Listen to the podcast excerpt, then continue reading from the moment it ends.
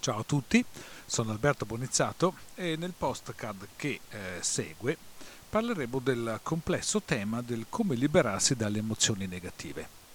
Un tema articolato, ricco di, ehm, di cose per niente semplici, ma che in questa conferenza abbiamo sviluppato con una certa chiarezza. Buon ascolto!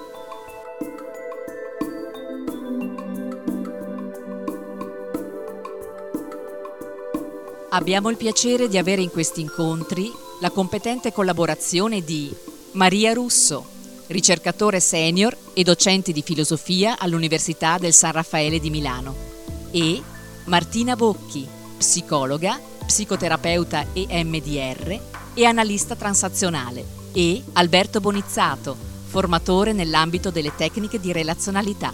Buon ascolto! Allora, questa sera parliamo delle emozioni negative. Temone gigante, temone super grande che cercheremo di ricondurre in maniera abbastanza pragmatica a qualcosa che eh, si possa capire, si possa smontare, si possa in qualche maniera maneggiare almeno a livello di pensiero. Emozioni negative. Beh, um, cominciamo con l'inquadrare cosa sono le emozioni e cosa sono negative. Con emozioni oggi si tende a definire un po' tutto.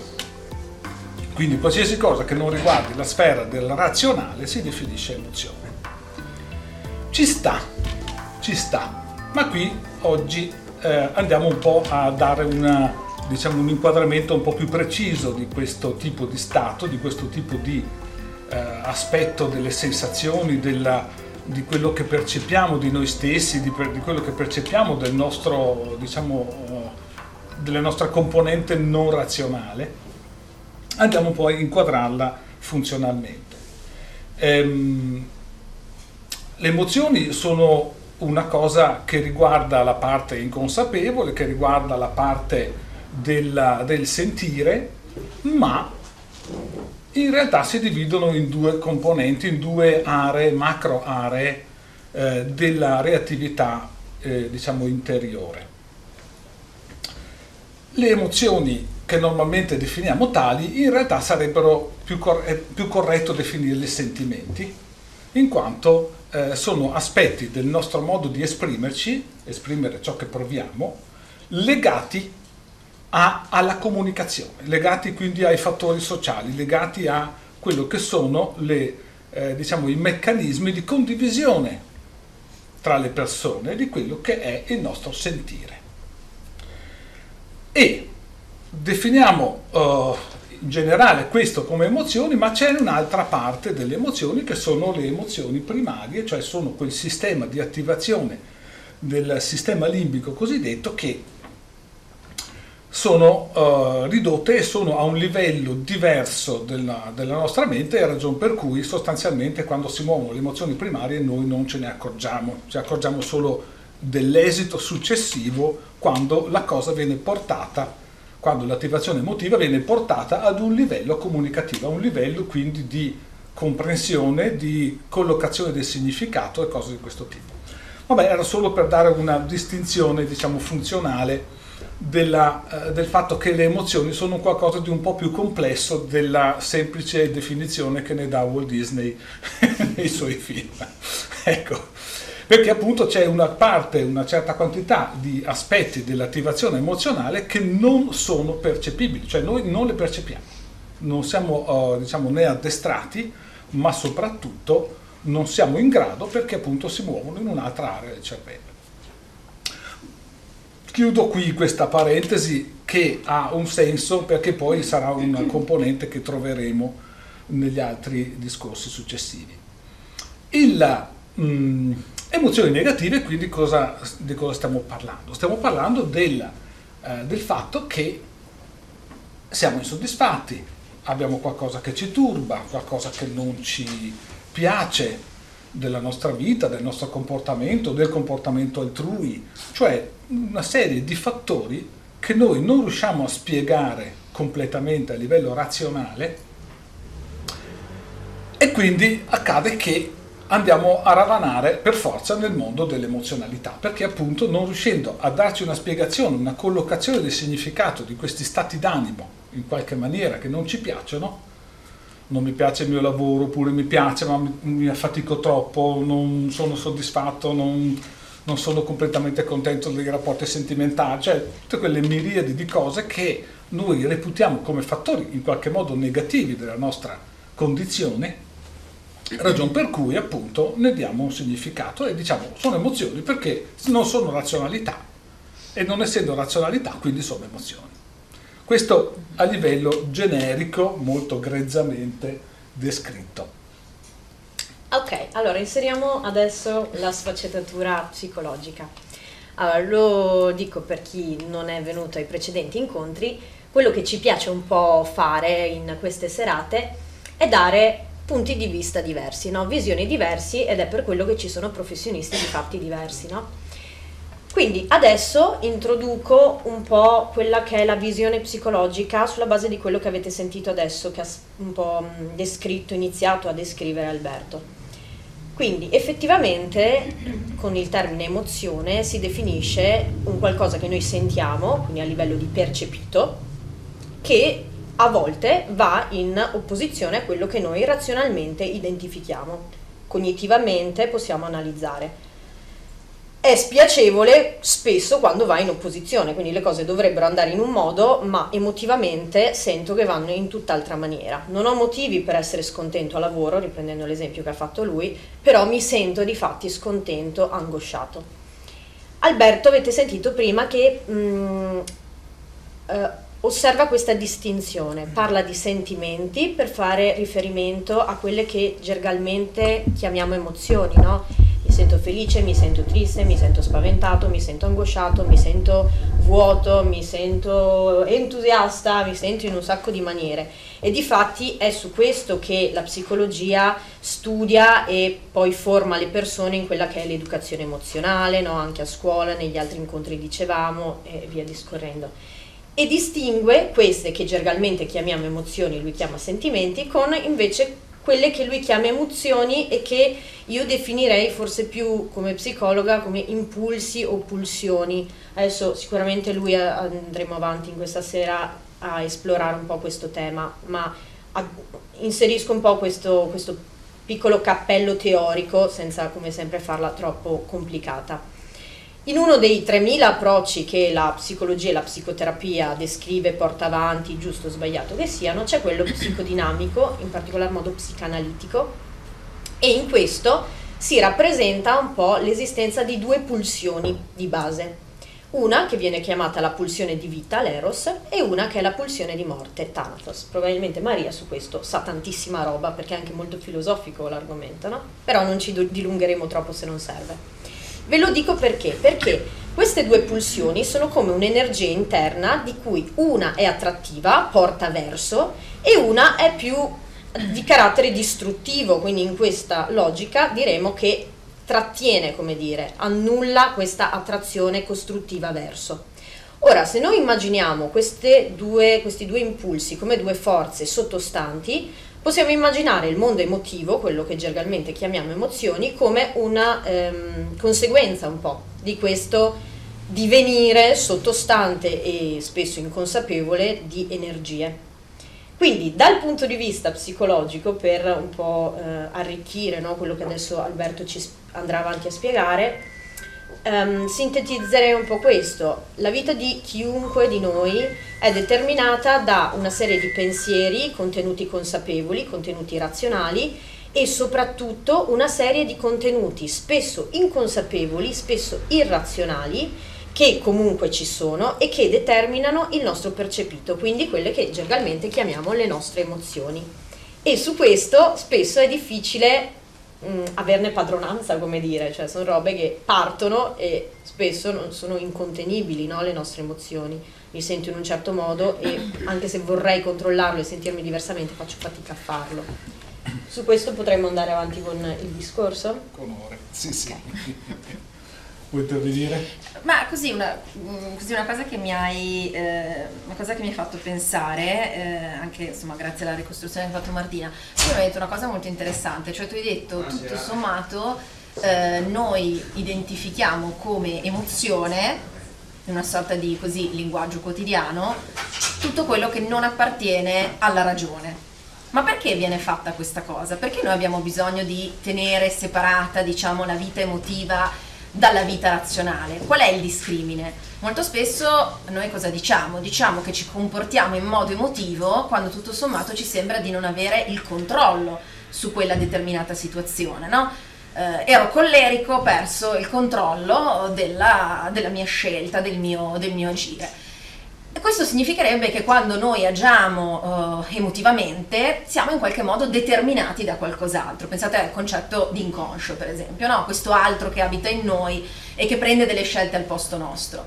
In realtà, questa non so se può essere così una semplice provocazione oppure qualcosa che secondo me c'entra molto con quello che stavi dicendo tu, Alberto e cioè che insomma ci sono anche prospettive che la vedono in modo un pochino diverso. La più radicale di tutte è quella che viene proposta da un filosofo che gioca un po' a fare anche psicanalisi esistenziale, cioè Jean-Paul Sartre, che scrive questo testo bellissimo sottovalutato che si chiama Idee per una teoria delle emozioni, dove sostanzialmente propone una teoria che non troveremo da nessun'altra parte nella storia del pensiero occidentale. E cosa ci dice Sartre? Ci dice attenzione che voi decidete le vostre emozioni allo stesso modo in cui decidete la vostra vita razionale. Cosa significa questo? Non significa che io ho pieno controllo sempre di me, ma che molto spesso adotto una condotta emotiva per nascondermi, per nascondere qual è il mio ruolo in quella situazione. E secondo me c'entrava molto con quello che stavi dicendo tu. Eh, diciamo che il discrimine è la consapevolezza, cioè io vengo determinato dalle emozioni se io non ho consapevolezza di che cosa significano quelle emozioni. Sartre dice questa cosa molto interessante, e cioè che il fenomeno emozione non è un semplice disordine psicofisico, ma è un modo in cui la coscienza si organizza. E la coscienza si organizza in questo modo facendo contemporaneamente una scelta di come sarò io e di come interpreto il mondo. Cioè se io decido di avere paura, come mi sembrerà il mondo? Un luogo pauroso. Minaccioso. Minaccioso. Interpreterò ogni segnale come una minaccia, come un qualcosa di estremamente ostile.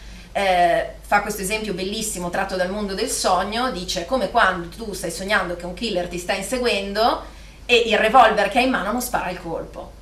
Le mura che ti separano dal ladro, dall'assassino, eh, non funzionano, il killer attraversa i muri. Perché? Perché tu stai cogliendo il tuo modo di essere all'interno di una situazione orrifica. E questo secondo me è una delle intuizioni eh, più geniali anche di, di, Alberto nel appunto dire attenzione che appunto questa contrapposizione tra emozione e ragione eh, non regge poi così tanto. Perché, regge, anche eh. perché ehm, oggi sappiamo anche che la ragione segue gli aspetti emotivi. Eh, esatto. Se io ho paura, la mia mente costruirà tutta una serie di costrutti di valori, rappresentazioni per giustificare, legittimare, per salvarmi, per spiegare, spiegare, cercare di avere controllo in questo modo su quello che provo. Esattamente, quindi siamo davanti a un meccanismo che, eh, anticipando un po' i tempi, stiamo capendo che sostanzialmente le emozioni guidano al 100% la capacità cognitiva e razionale della persona affermazione difficile questa, pesantina, perché lui dice Madonna. e lui dice no, ma perché se io voglio fumare una sigaretta è un'attività che decido e quindi la faccio. Quello che a noi ci sfugge è il perché ho bisogno della sigaretta, che è totalmente al di fuori della uh, comprensione cognitiva, al di fuori di quello che è il controllo cognitivo che noi vorremmo, sogneremmo magari di avere qualche volta. Sì. Allora, ehm, stiamo comprendendo che, diciamo, che il mondo delle emozioni è un mondo che è difficile da collocare nel significato e nella prevalenza, nel fatto di dire ma perché è così importante, perché domina in maniera così radicale il mio pensiero e soprattutto il mio comportamento.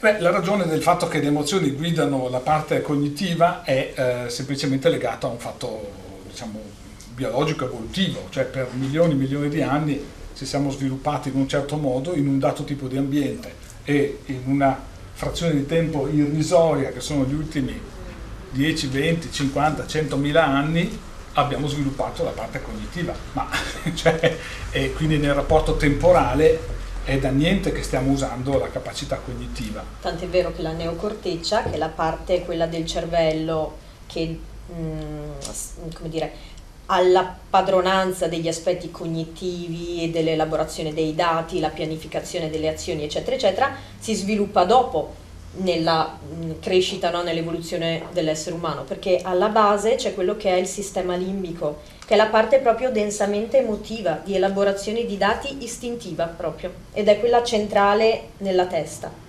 Quella lì è la parte primordiale. Che tra l'altro ah, interessante è che è immediatamente reattiva e quindi sì. è un qualcosa che ha dei tempi di risposta rispetto alla realtà che viviamo molto superiori a quella cognitiva.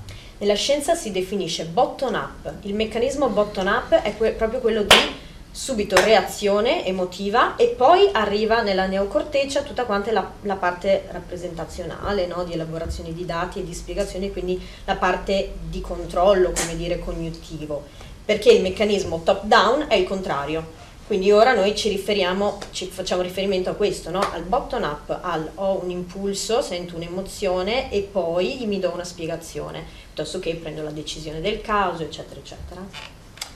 Ecco, quindi detto questo, andiamo ad inquadrare un secondo fenomeno, cioè la definizione che diamo di emozioni negative.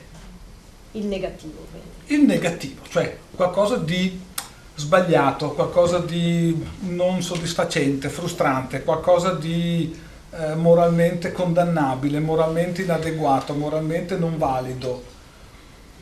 Che cosa è negativo? Che cosa vuol dire negativo? Cioè cosa, cos'è un'emozione negativa in definitiva? Da un punto di vista tecnico possiamo dire che è l'espressione di un qualcosa che ci, eh, diciamo, che emerge e ci dice che siamo in qualche maniera frustrati siamo insoddisfatti, siamo non gratificati. E chiaramente questo uh, uno dice, beh ma se io mi sento insoddisfatto, mi sento che non, non, non mi sento amato, quindi sto male, sono triste, sono abbacchiato, sono giù di corda, è un'emozione negativa, obiettivamente, e lo è, ma per carità, lo è. Però uno dice giustamente, ma allora come si fa ad uscirne da questo tipo di stato? Come si fa a ribaltare una situazione nella quale tutte le mie sensazioni sono anche oggettivamente di tipo negativo, perché non ho voglia di fare questo, non ho voglia di fare quell'altro, non ho due palle così di fare qualsiasi cosa, mi stufo, non mi piace, non mi diverto, basta, grazie, voglio scendere. Cioè, cos'è che, come si fa a, ad andare a ribaltare questo tipo di stato? Allora, la scomposizione che stiamo facendo questa sera è orientata proprio a capire questo tipo di possibilità, questo tipo di chance che abbiamo. E intanto, come abbiamo capito, a dominare questo tipo di stato è uno stato emotivo e non quello cognitivo. Quello cognitivo mi dà delle spiegazioni, tipo sono frustrato sul lavoro e dico magari è un lavoro che non, non fa per me, è un tentativo di spiegazione. Oppure mh, mm, ho dei colleghi che sono particolarmente fastidiosi o che ne so, troppo lavoro, troppo impegno, mille cose. Spiegazioni, cioè la mia mente mi dà delle spiegazioni, non mi dà delle risposte. Qual è la differenza tra risposte e spiegazioni? Che le spiegazioni sono dei tentativi, delle risposte diciamo, trovano un senso funzionale, quindi la risposta diventa una tale come concettualmente quando da quella risposta io ricavo una soluzione, ricavo una collocazione di significato precisa, limpida, chiara, che mi permette di ribaltare la posizione dei miei pensieri. Parentesi che è significativa perché eh, riflettendo su, su, queste cose è facile intuire che la nostra mente vagola nel cercare delle risposte ma non le trova di fatto. Perché se ho delle, degli stati emotivi negativi c'è un perché. E però non è un perché cognitivo, non è un perché, come scopriremo tra poco, non è un perché legato all'esterno. Cioè, se sul lavoro il mio capo mi tratta come un- uno zerbino, la domanda è è colpa sua o colpa mia? Quindi le mie emozioni negative sono un qualcosa di legato in maniera assoluta e certificata al suo comportamento o il suo comportamento è in parte l'effetto anche del mio? Allora capiamo che il, il meccanismo delle emozioni negative che noi andiamo a misurare col nostro stato d'animo di malessere, di, di soddisfazione, di frustrazione, è un qualcosa che nella realtà la nostra mente ha da guardarlo in un modo dinamico, in un modo collocato nel continuo divenire tra quello che faccio io e quello che fa il mio capo. In questo senso comprendiamo che il meccanismo mentale della cercare le risposte, il tentativo di dare delle spiegazioni, per l'appunto non può che essere inefficace perché è basato su un'interpretazione dell'interpretazione. Ricollegando a quello che abbiamo detto prima, abbiamo le emozioni che guidano il mio comportamento e quindi le mie emozioni guidano il mio comportamento e guidano anche quello del mio capo. L'esempio classico no? è quando nel- nei rapporti sentimentali uno dei due si comporta da zerbino e difficilmente verrà amato. Perché? Perché chiaramente il mio comportamento condiziona quello dell'altra persona. E se io mi svalorizzo, l'altra persona vedrà uno che si svalorizza. E ergo, io mi vendo male e blocco il processo di innamoramento.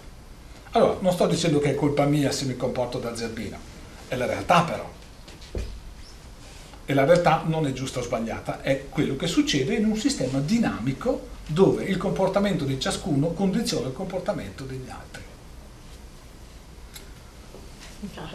Sto pensando che su questo potremmo aprire manuali e manuali, no? Perché giustamente lui portava l'esempio della relazione di coppia che in psicologia si userebbe questa brutta parola, no? Disfunzionale, che già in realtà trasmette impliciti potremmo definirli moralizzanti, no? legati a un qualcosa che è bene, qualcosa che è male, qualcosa che quindi va cambiato e quindi va a sollecitare in chi ascolta questa parola la relazione patologica, la relazione di coppia disfunzionale delle emozioni. Oh mio Dio, sarò mica in questo tipo di relazione? Queste emozioni quindi sono emozioni negative. Negative in quale senso però effettivamente, no? come diceva lui? Sono negative perché danno un percepito di disagio, di scomodità, no? È un percepito negativo di, di s- no, Frustrazione, ecco, di- frustrazione, esatto. Mm? O è un negativo perché la mia valutazione su quello che sento dice che quello che sento non va bene, quello che sento non ha da esserci perché è male. Questa è un po' già la differenza, no? Quindi nel mio cervello, finché ascoltavo Alberto, già si aprivano paragrafi e paragrafi di roba, quindi nella relazione di coppia che dice lui, effettivamente ci sono due persone, due persone che portano un contributo l'un l'altro. Una, la persona A, che non per forza è la donna, vero? Però culturalmente spesso noi donne abbiamo questo ruolo e purtroppo è la verità. La persona A porta un primo contributo, che è quello in cui si svaluta. La persona B va a portare il proprio contributo e si aggancia con la persona A nel momento in cui la persona B tipicamente la svaluta. E quindi in questa ehm, equivalenza, come dire, c'è in effetti un aggancio e la relazione va avanti e magari poi c'è anche amore da un punto di vista, come dire, di percepito, no? In questa relazione che va avanti.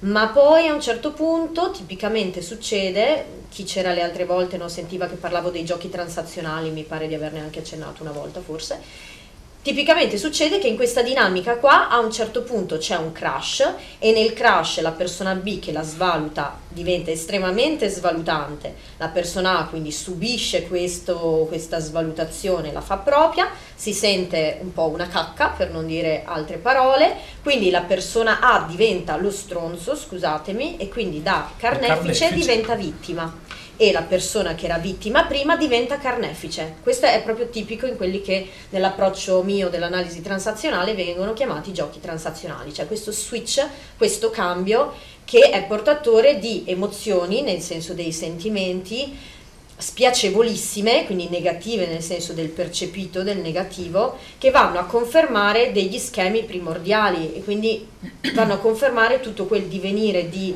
impulsi, quello che Andre, eh, Alberto chiama le emozioni primarie, che vanno a muovere la persona in, una determinata, in un determinato comportamento, tipo il mettermi in questo tipo di relazione ci sarebbero migliaia e migliaia di passaggi, no, ragionamenti da fare a questo riguardo, però insomma intanto, visto che mi hai dato la parola, certo. metto questa pillola così riguardo le relazioni.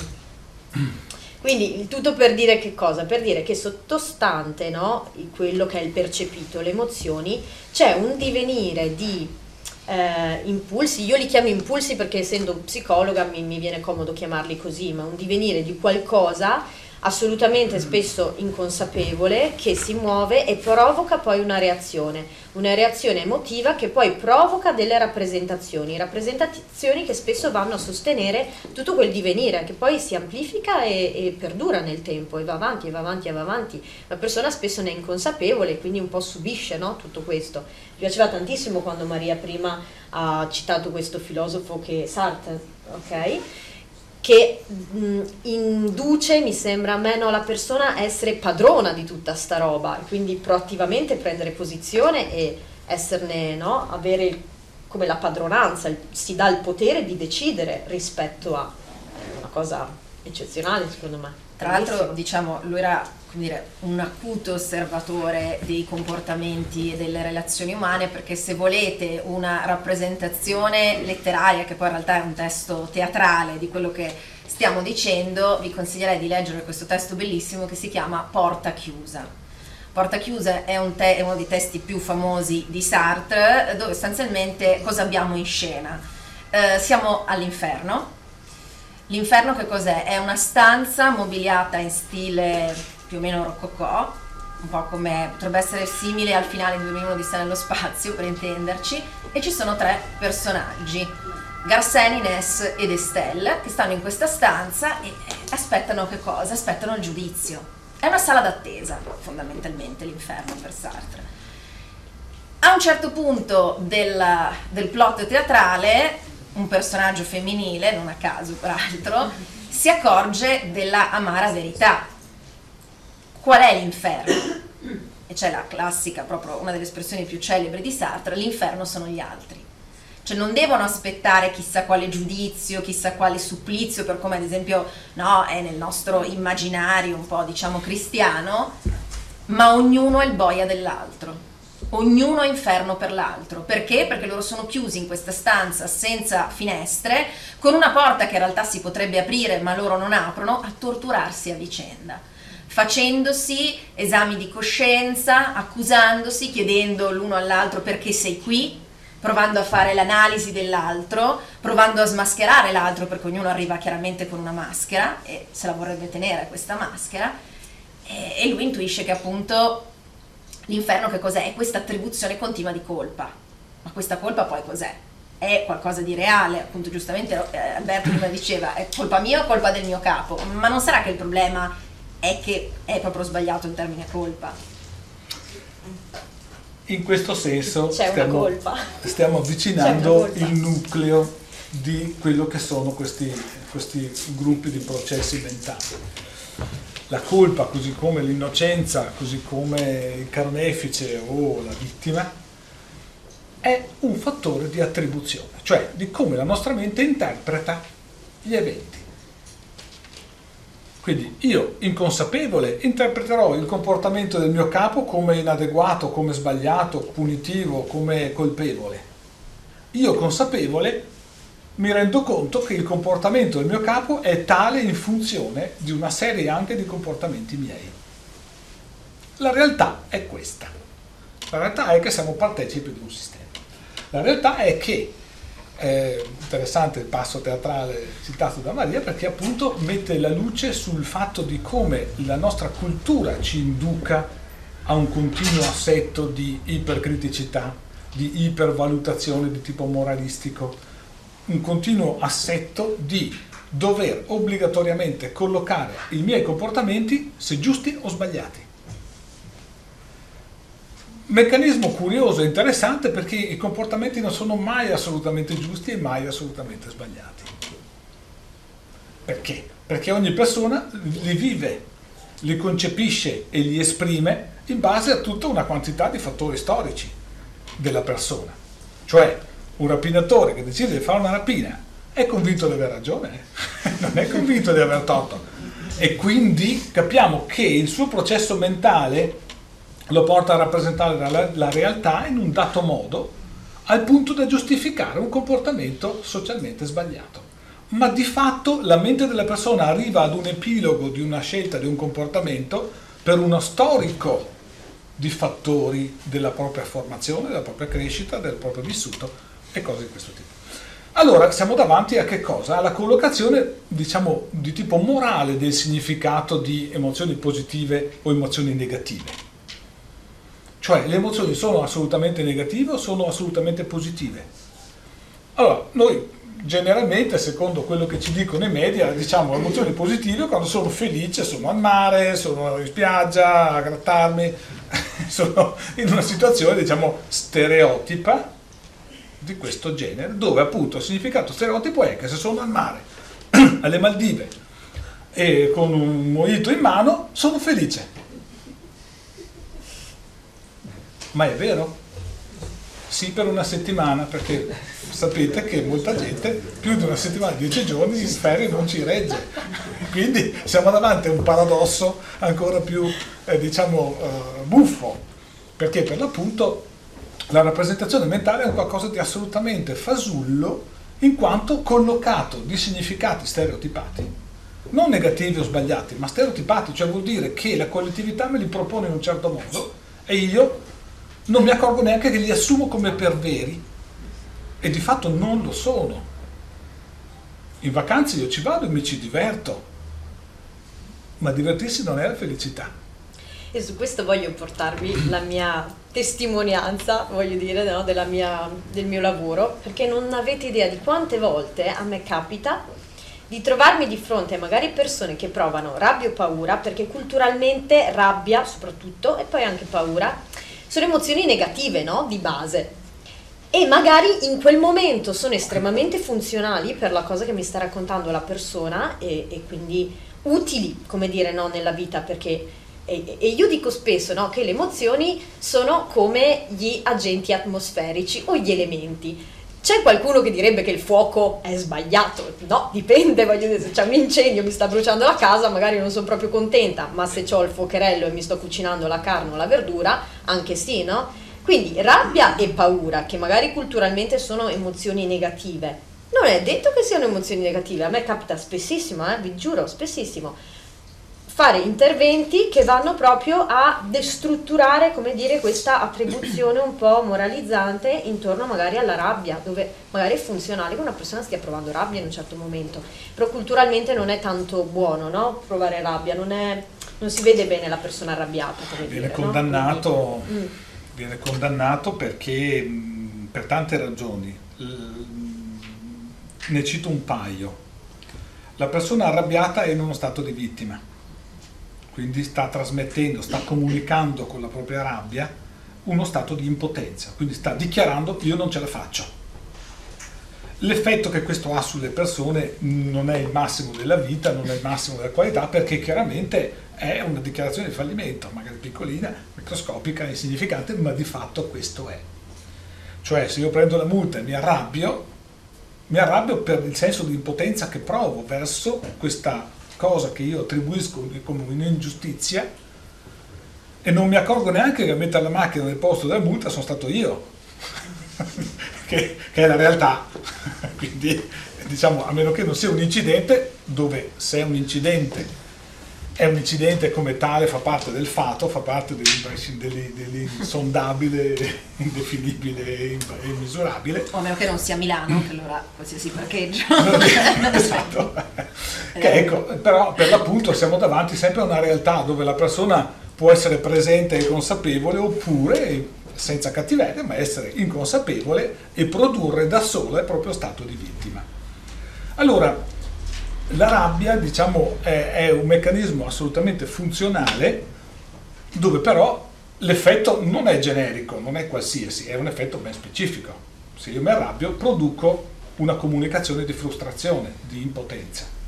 E questo spiega anche il perché la collettività e un po' tutti non accettiamo la rabbia degli altri, non ci piace, è sgradevole, è fastidiosa, perché è un profondissimo stato di impotenza. In questo senso, quindi, stiamo avvicinandoci a capire un'altra cosa molto importante. Quando parliamo di emozioni negative, parliamo di emozioni che socialmente vengono collocate in un certo modo e moralmente definite. Vuoi dire qualcosa? Di quanti danni ha fatto la morale? Beh, oddio, se ci pensiamo è praticamente impossibile immaginare una situazione alla quale noi non attribuiamo un valore morale. Provate a fare uno sforzo di immaginazione. Ogni cosa voi la giudicherete giusta o sbagliata. Che cos'è questa roba che chiamiamo bene o male? Beh, eh, anche qui mi, mi, piacerebbe citare il lavoro di un filosofo che fa un lavoro sulla morale straordinario perché è in grado di decostruirla davvero dall'inizio. Um, prima Alberto diceva una cosa interessante, diceva spesso non si capisce la storia che ha questa emozione. Bene, il punto di partenza di Friedrich Nietzsche quando scrive nel 1887 Genealogia della morale. Cioè a un certo punto dice, beh, questi concetti di bene o male, che noi consideriamo come assoluti, come astorici, in realtà non sono poi così, come dire, identici a loro stessi nel corso della storia umana. Cioè anche il bene e il male, come concetti, hanno una storia. Per questo lui si inventa questo metodo che si chiama metodo genealogico, che poi influenzerà tutto il Novecento, penso a Foucault, penso appunto a molti altri eh, filosofi, soprattutto della seconda metà del Novecento eh, francese. E in che cosa consiste questo metodo? Lui dice, io faccio genealogia del concetto, cioè osservo che significato ha oggi e vado a scoprire che significato invece aveva a ritroso quando è stato inventato. Che significato avevano bene o male quando sono stati inventati? E quando è che sono stati inventati? E che tipo di società era una società che attribuiva diversi attributi di bene e di male? Nietzsche parte dalla società classica, dal mondo dei greci, eh, prende le, le, opere omeriche, prende la tragedia, diciamo, pre-Socrate, per intenderci, quindi prima in realtà della nascita della filosofia, che secondo lui per certi versi ha rovinato tutto, appunto con un approccio eccessivamente razionalista, e dice, ma lì era tutto abbastanza semplice, bene era ciò che era forte, ciò che era possente, ciò che era bello, per chi ha reminiscenze del liceo classico, no? c'era l'ideale di Calo Cagazzia, quindi Kalosca e Agazzoschi, era bello, era anche buono, appunto, eh, o avevi culo oppure avevi spiga, cioè non potevi essere buono in una cosa e, e cattivo in un'altra. E sono sostanzialmente, secondo lui, coloro che sono in grado di estrinsecare in modo affermativo la propria forza senza rimorsi, senza sensi di colpa voglio una cosa, la ottengo. L'assertività. L'assertività poi di fatto, esatto, cioè esatta, l'autoaffermazione è esattamente questa. Lui anche da un punto di vista storico la chiama la morale dei signori, ma non dobbiamo pensare che sia una questione di classi sociali, perché è una banalizzazione del pensiero di Nietzsche. Per lui è una questione di differenza tra uomini. Non conta chi sta all'apice della scala sociale chi, eh, e chi sta sotto. Cosa succede? Che secondo lui nasce, come dire, un movimento da coloro che vengono esclusi da questa autoaffermazione, cioè coloro che invece che rivolgere la forza all'esterno la rivolgono contro se stessi, cioè coloro che sostanzialmente, qui la taglio molto, usano il senso di colpa per bloccare il proprio modo di autoaffermarsi. E allora cosa faranno questi? Beh, dovranno in qualche modo sconfiggere i signori, si inventano la morale cominciano a rovesciare, lui dice c'è un vero e proprio rovesciamento dei valori, lui chiama trasvalutazione dei valori, dove ciò che prima era bene improvvisamente diventa male. Non tanto improvvisamente, ci pensa l'ebraismo, ci pensa il cristianesimo. Prima eh, la religione ebraica e poi la religione cristiana, per lui proprio ancora di più ci mette il carico da 90, perché addirittura ci produce l'immagine di ciò che noi non potremo mai riscattare, non potremo mai riparare un danno così grande come la morte del figlio di Dio. Quindi noi siamo colpevoli proprio in partenza. E secondo lui appunto avviene questa trasvalutazione dei valori per cui questa morale dei signori, appunto lui, questo è un passaggio un po' difficile, ma non dà un significato morale di morale, è semplicemente un sistema di valori. Sistema di valori della morale dei signori viene trasvalutato nella morale, lui chiama degli schiavi. Non sono gli schiavi appunto delle vittime sociali. Le vittime sociali, esattamente. Lui li chiama i malnutriti, fa anche queste eh, così, metafore un po' mediche, i malriusciti, coloro che sostanzialmente si vogliono vendicare. Ma attenzione, non si vendicheranno mai in maniera diretta, sfidando, potremmo dire, a singolar tensione il Signore, cercheranno di farlo sentire in colpa. Nasce la giustizia, nascono i tribunali. Io ho bisogno di una forza esterna che mi aiuti a sconfiggerti, ma non dirò mai che è una forza, la chiamerò in tutt'altro modo. Giustizia. Giustizia, compassione, pietà, ci si inventeranno moltissimi termini che servono sostanzialmente a castrare coloro che sarebbero in grado di autoaffermarsi senza rivoltare la forza contro loro stessi.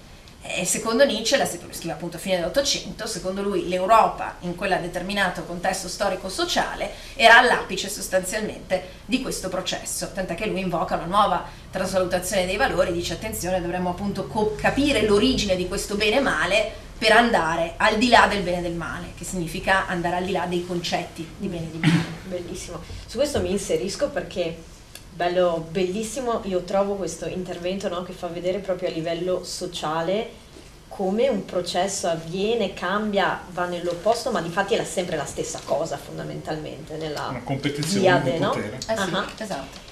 E, e, mi piace tantissimo no, pensare al andare all'origine, alla nascita del bene o male e portarlo nella, negli aspetti, nella visione più psicologica. E mi viene in mente un ragazzo in particolar modo mentre Maria parlava e um, questo ragazzo è molto inibito, no? Immaginatevi un uomo, perché di fatto un ragazzo è un uomo, un giovane uomo, molto molto inibito e che si inibisce sentendosi in colpa spessissimo nella sua vita, no? Quindi l'input è, ma all'origine che cosa c'è? All'origine c'è il fatto che asserirsi, di fatti, perché di questo si parla, in famiglia era male perché comportava tutta una serie di problemi. Non c'era più armonia, come dire, per farla un po' no, facile. E quindi era giudicato male in origine. Difatti, oggi che lui è cresciuto perché è diventato un giovane uomo, questo stesso non asserirsi, di conseguenza compiacere, passivizzarsi, eccetera, se in origine era un male perché port- avrebbe portato una serie di complicanze in famiglia, per cui non c'era più l'armonia, tutto tutto, adesso invece caspita, al contrario, gli sarebbe veramente utile nella vita, sarebbe un bene, perché sarebbe un poter tirare fuori la propria voce, farsi sentire con più forza no, al lavoro, col capo, poter anche richiedere, insomma, magari pretendere, insomma, dei riconoscimenti che merita, essere avere soddisfatto, soddisfazioni. avere soddisfazioni, esattamente.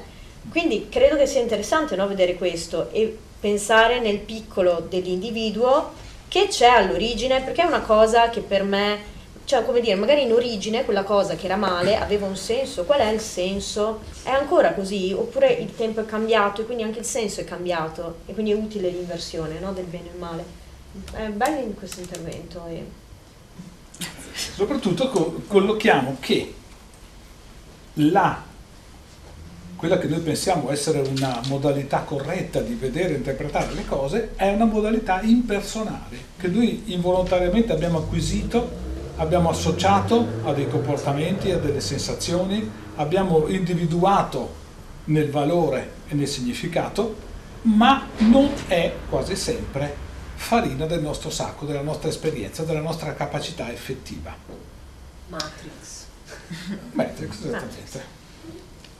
Allora, da un punto di vista pratico, quindi riconducendoci a quello che è la comprensione delle emozioni negative, siamo davanti al fatto che la nostra mente dà questo valore di attribuzione di negativo a delle cose secondo degli stereotipi sociali, secondo una morale di tipo sociale, di cui se ci mettiamo ad analizzare sul serio non abbiamo neanche chiaro che cos'è effettivamente una cosa giusta una cosa non abbiamo neanche chiaro qual è il senso di continuamente di giudicare continuamente il nostro operato e l'operato altrui.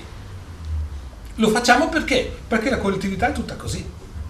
Sfogli qualsiasi social, qualsiasi giornale, qualsiasi rivista, è tutto un giudizio continuo, continuativo, cioè pragmatismo zero. L'alternativa alla morale è il pragmatismo, cioè è la conoscenza, il capire il perché e il per come delle cose ed agire di conseguenza secondo un criterio che è quello dello sviluppo dell'esperienza, dello sviluppo delle capacità, dello sviluppo della capacità di comprendere e collocare il significato delle cose nella realtà complessa e articolata che è la realtà. Per l'utilità. Per un qualche tipo di scopo, esattamente. Nell'ambito, per fare un esempio e chiarire un po' meglio questo tipo di concetto, ehm, prendiamo l'interlocuzione, il dialogo tra le persone. No? Allora, il dialogo tra le persone è composto di frasi che la persona dice, dice quello che vuol dire, quell'altro risponde, quello che vuol rispondere e cose del genere. Ma che cosa c'è che guida realmente il dialogo tra le persone? C'è l'intenzione comunicativa. L'intenzione comunicativa è ciò che è quella componente non razionale, non cognitiva, per cui una data frase la dico in maniera accogliente piuttosto che sprezzante, piuttosto che offensiva. Stessa frase si può dire in cento modi diversi. Quindi siamo davanti a un meccanismo in cui, tornando alle emozioni, abbiamo le emozioni che guidano il come comunichiamo. Da un punto di vista pragmatico significa comprendere che quando io parlo con una persona, non sto esprimendo delle frasi, delle parole, dei concetti, sto esprimendo un'intenzione, cioè un qualcosa di al di sotto e più potente delle parole che io dico.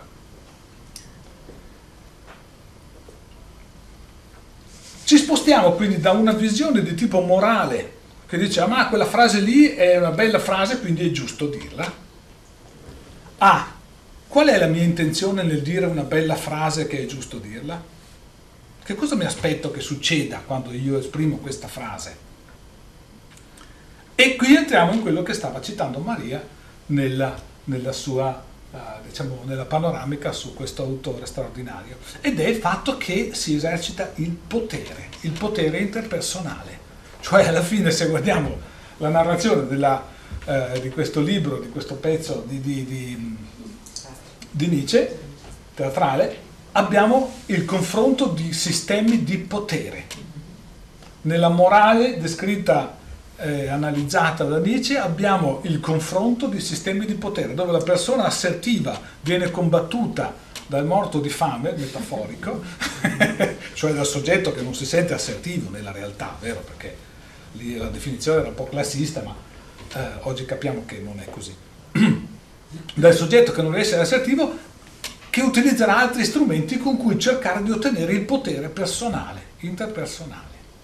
Allora, non c'è niente di male nell'esercizio del potere. Il punto cardine è se me ne accorgo, perché questo è il fattore determinante. Se la mia coscienza, se la mia consapevolezza mi fa rendere conto che io non sto discutendo con una persona per il puro gusto di discutere. Non esiste, una grande bugia che ci diciamo stiamo discutendo o chiacchierando con una persona per condivisione, per misurare spannometricamente la nostra posizione sociale, il nostro modo di pensare, se siamo intelligenti o siamo stupidi e cose del genere. Allora, non c'è niente di male, è la differenza tra moralismo e pragmatismo. Pragmatismo vuol dire comprendere cosa sta accadendo nel bene o nel male e questo ci fa capire anche come attuare delle correzioni nei nostri comportamenti ci fa comprendere il perché accadono certe cose, ci fa comprendere qual è la mia parte di partecipazione a un dato fenomeno, qual è la parte di partecipazione degli altri. Tornando all'idea del rapporto sentimentale dove uno dei due fa lo zerbino, eh, se io non sono consapevole di fare lo zerbino non riuscirò a capire perché l'altra persona non mi ama, perché appunto manca la consapevolezza di cosa sto facendo io in questo rapporto. Quindi le emozioni negative sono un qualcosa che stiamo capendo che va ricollegato al significato del comportamento e della parte emozionale che lo spinge, che lo promuove, che, lo, che mi obbliga di fatto ad adottare un dato comportamento. Moralismo contro pragmatismo. È chiaro che noi quando ci esprimiamo, quando sul lavoro decidiamo di prendere una data iniziativa, quando decidiamo di lavorare fino alle 8 perché, perché c'è da fare, devo, devo farlo sto lavoro, cos'è che accade? Accade che io sto mettendo inconsapevolmente davanti una spinta emotiva ansiosa o ansiogena e non me ne sto accorgendo. Perché la mia parte cognitiva mi dice no, devo fare quel lavoro, perché? Perché bisogna farlo. La mia parte cognitiva però sta solo cercando di dare una buona spiegazione ad una spinta a cui io non riesco a controllare. Una spinta che mi dice lavora anche di notte, che non c'è niente di male a lavorare di notte eh, se uno gli piace. Io sono uno di quelli che lavora anche di notte, non è un problema. Ma se non mi piace, perché lo faccio? Perché mi devo impegnare in questo senso? Allora, le emozioni negative ci fanno capire che io lavoro anche di sera, di notte, mi sento frustrato, mi sento vittima di qualcosa che non funziona ma che non riesco neanche a capire bene. Allora cosa faccio? Comincio a pensare, ma è colpa del lavoro, troppo impegnativo, troppo stressante, eh, oppure sono io che non vado bene, sono io che ho un problema. No, non ho un problema, è che non sono consapevole di quali meccanismi si stanno seguendo, si stanno sequenziando. Non c'è niente che ci obbliga nella vita. Siamo, è tutto un, qualcosa di autoprodotto. Noi le chiamiamo proiezioni, cioè il fatto che appunto la mia mente sancisce un dato stato emotivo, in base a quello stato emotivo viene sancito qual è il comportamento adeguato, anche quando questo è autolesionista, in tutti i sensi, anche nel senso proprio autolesionistico. Perché per l'appunto gli schemi che io sto applicando, schemi emozionali, rappresentazione mentale di come dipingo quella situazione, cos'è che devo fare improrogabilmente o cos'è che posso non fare, è frutto di un assetto emozionale strutturato nel significato degli stereotipi sociali che mi dicono cosa c'è di giusto cosa c'è di sbagliato. Allora, è un po' complicato rendo conto. Puoi intervenire? Oh, ci infilo dentro di nuovo un'altra testimonianza, visto che ci stavo pensando finché ascoltavo. Ore 19 di stasera, quindi fresca, fresca, fresca, fresca. Sono in consulenza con questa donna che è tutta vita che eh, vive ehm, con emozioni tra l'ansia e la tristezza, seconda, ci sono momenti in cui è più sull'ansia, momenti in cui è più sulla tristezza, un po' la depressione, no? arriva da me con questa diagnosi di depressione. E di fatti lei si lamenta perché ciclicamente dice cavolo, sto male, male, male, poi mi riprendo, sto meglio, ma anche quando le cose potrebbero andare bene, comunque sto male lo stesso perché sono ansiosa e ho paura che poi le cose andranno male, quindi sto male al pensiero che poi andranno male. Poi indovinate cosa succede? Tipicamente le cose vanno male, in effetti, no? E c'è in tutta la sua vita e è una donna, insomma, di un certo a un certo tot di anni, no? Che spoiler! Che spoiler! che vabbè, questo lo, lo, inserisco così, no? Ci sono dati concreti, ma è comune a moltissimi, a tutti noi, insomma, ognuno ha il proprio schema, no? È una profezia Esatto, e quindi lei, insomma, ha un po' questa ciclicità, no? Di vita, ta ta ta ta. E eh, ve la racconto perché questa sera succede una cosa diversa dal solito, no? Di solito lei è in quello che mh, mm, Bonizzato definirebbe assetto vittimista, ma tanto perché lei spesso e volentieri nelle nostre consulenze stava su una posizione per cui c'è questa ciclicità e io non ci posso fare niente. No, no, no, no, no. Proprio è il mio destino, rappresentazione, no? Rappresenta, io mi rappresento e mi do una spiegazione sul perché provo queste emozioni e non ci posso fare niente, quindi non ho il potere di farci qualcosa, di prenderle in mano, di fare un cambiamento me, in me No, no, no, no, non posso, guarda Martina, è il mio destino, non c'è niente da fare. Vabbè, insomma, lavoriamo, posso, eh. Oggi succede una cosa diversa dal solito. Insomma, le cose succedono anche da sé, no? Nel, non ci vedevamo da un po' di tempo, è successo da sé qualcosa, per cui arriva e dice, io comunque ho capito una cosa, e mi descrive di fatti questo che vi sto descrivendo, che comunque avevamo già parlato molte volte, però lo fa proprio con una intenzione comunicativa diversa, era diversa nel suo non verbale, era più solida, si dava più potere, diceva ho capito questa cosa. E a un certo punto inizia descrivendo tutto quanto il suo cerchio, no, il suo schema, a dirmi fondamentalmente che lei in questo non ci vuole più stare e non lo dice in queste parole, ma tra le righe dice io voglio godermi la vita. Non lo dice così perché è ancora un po' nell'assetto vittimista, perciò dice, ha usato parole del tipo sono stufa di non riuscire mai a godermi la vita, ma l'aveva detto con un'intenzione comunicativa diversa, tanto che mandava a me un messaggio diverso, che tra le righe c'era il voglio godermi la vita, c'era più proattività, come dire, no? Quindi ve lo sto a raccontare perché? Perché così vediamo nel concreto un po' le cose che sta dicendo Alberto, no? E in come questo schema, come dire, mm, che ha la sua origine naturalmente, siamo andati a vedere qual è, perciò ha un senso di esistere, si autorinforza tramite questo istinto, come dire, quindi le emozioni poi che si producono e quindi poi le rappresentazioni che si producono sopra le emozioni per giustificarle, ma di fatti poi mantenersi sempre lì, sempre lì, sempre lì, no? E va avanti, va avanti, va avanti fino a che se uno ha fortuna, un bel giorno non inizia a acquisirne consapevolezza, inizia quindi a acquisirne un po' di padronanza, andando a sentirsi sull'origine e iniziando a considerare, giusto per stringere, il ma sta roba qua, ma veramente ha senso di esserci? Oppure, ma emotivamente, eh, non di testa, perché di testa non serve a niente, ve lo assicuro, emotivamente, oppure io, non so, in questo nel caso della signora, posso godermi la vita, anziché stare sempre in un'insoddisfazione no, cronica che si alimenta, si porta avanti, si alimenta. Se uno ha fortuna, come dire, la, la, dico fortuna, poi ovviamente uno si può dare il potere di, di, farlo, insomma, facendo le azioni del caso, ma insomma, è per usare le virgolette, stare in, una, così, in un alleggerimento. Se uno ha la fortuna di arrivare in questa posizione emotiva, in cui destruttura fondamentalmente tutto questo insieme di rappresentazioni emotive che poi quindi vengono proiettate e vedete un po' quello che portano, perché anche con me, no?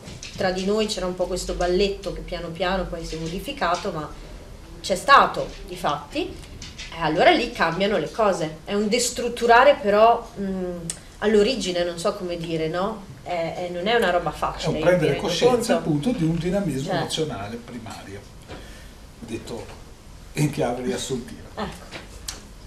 Che cosa ci fa capire questa, questa narrazione di Martina? Ci fa capire sostanzialmente che la persona è inglobata ingabbiata in una rappresentazione di sé basata sulla negazione. Infatti è molto interessante che questa persona dice non voglio più questa cosa. Cos'è di interessante? Non è che dice voglio quest'altra, dice non voglio più quella vecchia. Non ci siamo ancora ma ci arriveremo. Ci arriveremo. Certo. E qua capiamo un meccanismo molto interessante la morale e gli stereotipi sociali sono un sistema che per varie ragioni storiche, eh, Maria parlava di eh, cultura ebraica, parlava di cultura cristiano-latino-cattolica, dobbiamo ricordarci che non stiamo parlando di religioni. Mm-hmm, culture, certo. Stiamo parlando di culture, quindi di fenomeni, diciamo, a intensissima evoluzione sociale, non culturale filosofica quindi questa parentesi per eh, diciamo, sottolineare il fatto che eh, tanti aspetti della nostra cultura sono aspetti con delle grandissime distorsioni che hanno uno scopo, in questo caso specifico il controllo sociale, il controllo della comunità. No? Il controllo della comunità funziona benissimo quando è basato sulla negazione, quindi quando è basato sul fatto che se tu sei più bravo è meglio che ti chieti perché se tu sei più bravo metti in difficoltà gli altri, una logica abbastanza sindacale, utilizzata tantissimo nel, nel, mondo del lavoro perché per l'appunto se una persona brilla, è più motivata e lavora più degli altri, mette in luce in qualche maniera l'inefficienza di chi non è così bravo e performante. Allora non è né giusto né sbagliato, è un dinamismo della realtà dove se una persona ne sa di più eh, brillerà però è anche vero che questo brillare esercita un potere che giustamente qualcuno può anche non gradire. Allora siamo davanti a un sistema che nei millenni si è messo a fuoco, si è messo a punto, che ha uno scopo. Lo scopo è il controllo appunto del, di quello che sono gli equilibri sociali della comunità. Si è visto appunto nei millenni che la negazione funziona molto bene per controllare le spinte sociali. Quindi qualsiasi spinta va sedata. Dopodiché ne parleremo e vedremo come fare. Noi oggi nel mondo moderno viviamo questo in una maniera molto diversa da come si viveva un secolo fa. Perché? Perché oggi invece siamo davanti a una uh, quantità di stimoli, una quantità di opportunità che è enorme, che ci fa chiedere ma perché devo limitarmi? Un secolo fa questo tipo di assetto non era un problema perché perché se io nascevo come contadino, la mia vita sarebbe stata contadino, non c'erano le chance di diventare uno scienziato e il risultato è che appunto diciamo un po' tutto l'inquadramento sia degli stereotipi che delle opportunità sociali era lineare e la persona quindi viveva meno il contrasto della propria ambizione, della propria capacità di emergere, di affermarsi, di avere un valore sociale, ergo di avere un potere sociale. In questo senso capiamo che, eh, diciamo, mh, da un punto di vista sociale e culturale siamo anche in una condizione di novità particolare, che fa emergere dei nodi culturali molto forti, molto pesanti, molto gravosi, che appunto oggi ci accorgiamo. È inutile che vi dica che eh, un secolo fa cioè, si riusciva a avere da mangiare da tanto, Oggi no, oggi noi dobbiamo gestirci le case, dobbiamo gestirci l'arredo, lo stile dell'arredo, cioè abbiamo una quantità di cose eh, diciamo che ridondano nell'essere un peso morale sul nostro comportamento, sul nostro valore sociale, sul nostro essere animali sociali. Perché appunto condizionano. Sono vestito abbastanza bene io per questa serata? Eh, eh domandona per il mio gusto sì, ma per un altro che fa lo stilista, mediocre. E allora, qual è la questione? La questione è appunto come gli aspetti sociali influenzano la mia visione di me e della realtà. Tornando quindi a questi, ai processi emotivi, siamo davanti a un meccanismo in cui il mio stato emotivo viene influenzato dai processi culturali, dagli stereotipi culturali, per cui in me nasce la domanda, ma sono vestito abbastanza bene? E la risposta? Qual è la risposta? La risposta è che in base alle mie abitudini autocritiche genererò una risposta preconfezionata, cioè se io sono abituato ad essere iper autocritico, non sarò mai vestito abbastanza bene. Se io sono cresciuto in un ambiente dove non è dominante un forte aspetto autocritico, sarò sempre vestito abbastanza bene. Perché per l'appunto la relatività della nostra vita genera che alla fine non muore nessuno, cioè se sono vestito un po' meglio, un po' peggio, a voi non ne fregherà mai niente. esatto. ok, allora, visto che prima vi ho, vi ho parlato di quella signora lì, allora questo aspetto della negatorietà applicato a questo caso di cui io sono testimone, no? Eh, ovvio che non vado nel dettaglio perché c'è la privacy, però vi immaginate una bambina, perché una donna prima di essere una donna è una giovane ed è una bambina, no? Che vive in una famiglia dove c'è questo aspetto che chiamiamo di negatorietà, quindi un po' di valutazione, dove alla fine qualcuno comunque ne risulta perdente, perché c'è un vincente, quindi c'è un perdente, per esserci un vincente deve esserci un perdente, no? Chiaro. Quindi c'è una valutazione, qualcuno ne risulta perdente e la negatorietà si vede nel momento in cui questa bambina, che è la terzogenita, quindi poretta, cioè, ovviamente è meno abile di altri, perché è normale, no? Ogni bambino giustamente ha le sue tappe di sviluppo con i suoi tempi e di fatti ne risulta sempre perdente. A scuola, nei giochini tra fratellini e in famiglia perché comunque non era abbastanza brava a fare le varie cose. E quindi inizia ad assorbire questa negatorietà, questa autocritica su di sé. E quello che fa, spoiler appunto, è iniziare a valutarsi negativamente. Va avanti, diventa una giovane ragazza e si valuta sempre con il a me manca qualcosa comunque, sono perdente, come dire. E va avanti diventa una donna che in effetti si valuta negativamente, sono sempre perdente. E va avanti a produrre quelle emozioni di cui vi parlavo prima, no? Quindi le cose non vanno bene, non mi sento felice, non posso godermi la vita. Perché c'è in effetti questa negatorietà assorbita, come dire, appresa, un apprendimento emotivo di cui spesso, cioè lei non è che all'inizio ne aveva memoria no, di tutto questo, ha dovuto piano piano comprenderlo perché all'inizio diceva la mia vita è questa, sono una sfigata, eh, cosa posso fare? No, un po' questa era, non so perché, non c'era un senso a riguardo. Invece adesso capiamo un po' qual è il senso, perché questo è un caso così esemplificativo, ma riguarda tutti noi, tutti noi assorbiamo delle cose, poi con la vita magari le trasformiamo con le esperienze che facciamo, però di fatti poi gli schemi di base sono quelli un po' eh, appresi in tenera età spesso e volentieri e mh, di fatti la realtà è che sono quelli in cui i nostri stessi genitori sono vissuti perché i nostri stessi genitori vivono in una società che ha un po' queste caratteristiche quindi non è colpa di nessuno no? sono semplicemente degli schemi che poi si apprendono l'uno con l'altro con l'altro con l'altro si modificano ma seguono questi binari se posso aggiungere, uh-huh. eh, si tratta sempre di riesteriorizzare ciò che è stato interiorizzato. Eh, la domanda che ci dobbiamo fare è qual è l'intenzione dello sentirsi sfigati, perché c'è uno scopo dietro a questo. Allora, per fare una chiosa a quello che diceva prima Alberto, secondo me una cosa molto interessante sarebbe spostare la nostra attenzione da quelle che si potrebbero chiamare le cause efficienti, cioè cosa ha provocato quel determinato fatto, spostare la nostra attenzione dalle cause efficienti alle cause finali, cioè qual era il nostro scopo.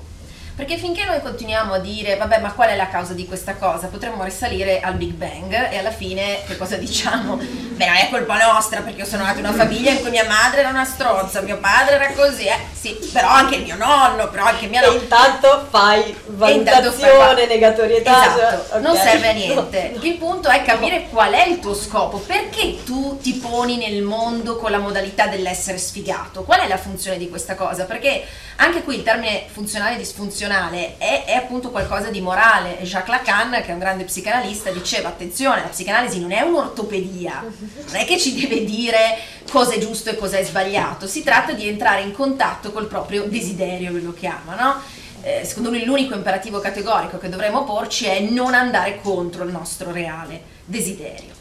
Eh, per tornare invece al nostro ma amico. Qual è il desiderio? E qual è il desiderio? no, no, ma è vero, cioè è prefabbricato o è mio? Cioè, poi lì si apre un altro tema filosofico. Eh, invece per tornare al nostro amico Sartre, lui fa proprio in una nota tra l'altro dell'essere il nulla, non è che lo sviluppi più di tanto, lui a un certo punto dice attenzione che quello che in genere noi chiamiamo complesso di inferiorità, che sappiamo più o meno tutti, no? Che cos'è, ed è quello che ha descritto Alberto, appunto si chiama complesso, quindi qualcosa che, come dire, si è sviluppato a partire dalla mia situazione, molto articolato, eccetera. Lui dice non è un complesso, è un progetto di inferiorità.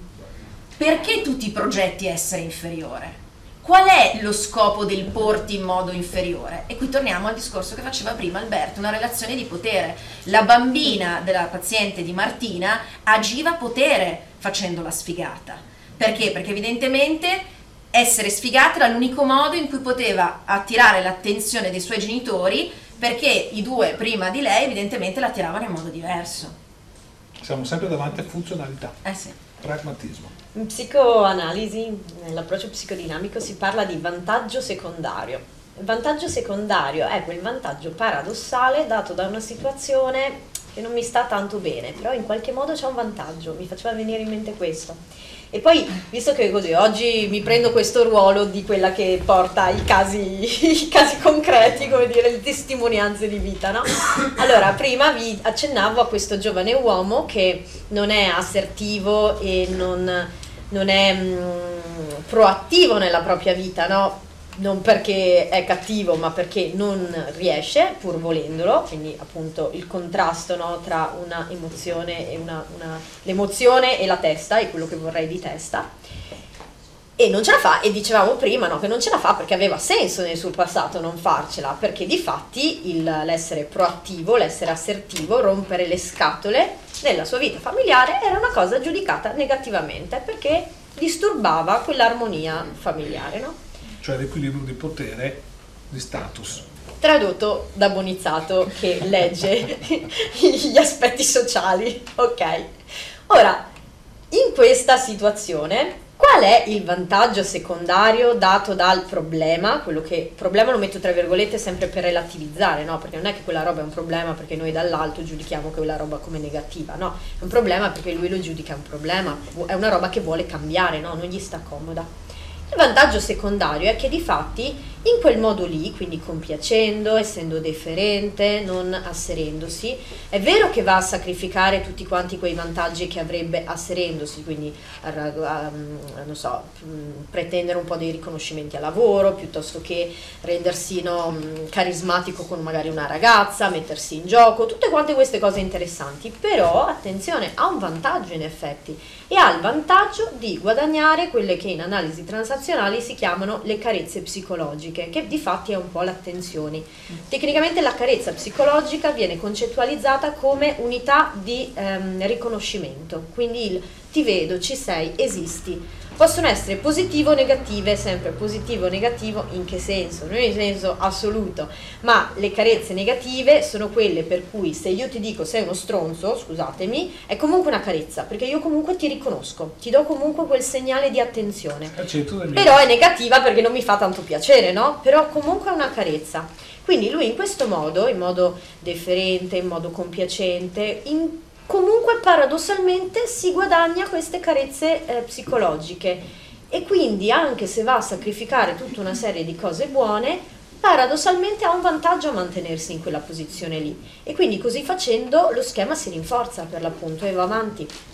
Così come la signora che dicevo prima ha dei vantaggi anche lei a mantenersi in quella posizione lì, perché comunque ehm, sempre senza connotazioni di valore, lei è drammatica nella comunicazione e quindi le persone intorno a lei sono ehm, stimolate a mh, mm, consolarla e quindi sono sempre carezze psicologiche di fatti che riceve, no? E non c'è un giusto o uno sbagliato in questo, è semplicemente, come diceva Alberto prima, nella relazione uno porta un contributo, l'altro porta un contributo. Se io piango tipicamente vado a stimolare il sistema d'attaccamento delle persone che sono intorno a me, che saranno quindi stimolate nell'accudimento, perché io sono il soggetto vulnerabile e quindi sto chiedendo cura. Quindi tipicamente andrò a stimolare la persona nel prendersi cura di me, accarezzarmi, consolarmi, eccetera, eccetera. Questo in questo caso va a rinforzare paradossalmente quello che viene individuato come problema, no? Quindi casi concreti. Possiamo andare. E con questo stiamo inquadrando il grande potere della negazione. Cioè il fatto che la persona che nega se stessa può ottenere più attenzioni sociali dal proprio entourage che una persona che si esprime. Perché per l'appunto una, la, la, diciamo, la precostituzione culturale vede che la vittima è legittimata a ricevere grandi attenzioni. Però la vittima, come sappiamo, è anche un comportamento strategico è anche un comportamento eh, che le persone adottano perché imparano che funziona molto bene. C'era l'altra volta eh, nella, nell'Ottocento c'era lo svenimento strategico delle donne, no? Quando una donna era in difficoltà sveniva. Comportamento di conversione. Di conversione, eh, cioè praticamente in una maniera totalmente da vittima, totalmente legata a una rappresentazione della sofferenza perché non è una sofferenza autentica. Stiamo parlando di una rappresentazione di un comportamento funzionale, cioè quello che si dice ogni tanto, no? cioè il bambino piange, la mamma corre, cioè quel meccanismo per cui se io adotto un dato comportamento avrò un successo, certo. Dopo magari non so che cosa farmene del successo tipo svenimento strategico, ma non importa, la società mi propone quel comportamento come funzionale, come eh, diciamo adatto e accettabile il meccanismo della, uh, delle emozioni negative, quindi stiamo cominciando a capire che non ha solo una collocazione morale di qualcosa di sbagliato, ma anche una collocazione pragmaticamente funzionale perché funziona. Cioè, in realtà, se io faccio lo zerbino, chiamando rapporto sentimentale, sono legittimato ad accusare tutte le donne di essere cattive con me perché io sono buono, gli do l'anima, mi innamoro, sono pronto a dare la vita per loro e queste non si innamorano di me. Come la mettiamo? È un possibile vantaggio secondario questo, come dicevo. Siamo davanti a un processo dove per l'appunto nel mio stato, adesso sto giocando con questa rappresentazione del, del, dell'uomo, della maschietto zerbino, siamo davanti a una rappresentazione in cui io socialmente mi colloco come valido, moralmente valido, perché io mi sacrifico per la donna che amo, sono pronto a dare la vita per la donna che amo. Ergo è lei che è ingrata. allora, uno dice, beh, ma è assurdo. Non è assurdo, perché se noi guardiamo i nostri, diciamo, modelli valoriali dei comportamenti, sono tutti di tipo sacrificale, sono tutti di tipo autonegatorio. I nostri eroi, eh, diciamo, europei, ma marcatamente quelli italiani latino-cattolici, sono tutti modelli di eroismo sacrificale, cioè di gente che per ottenere un dato successo passa univocamente attraverso la negazione di sé, il sacrificio di sé, delle proprie abilità, delle proprie capacità, della propria vita. La maggior parte dei nostri santi sono martiri, cioè gente che in qualche maniera si è messa in, man- si è messa in una posizione tale da farsi accopare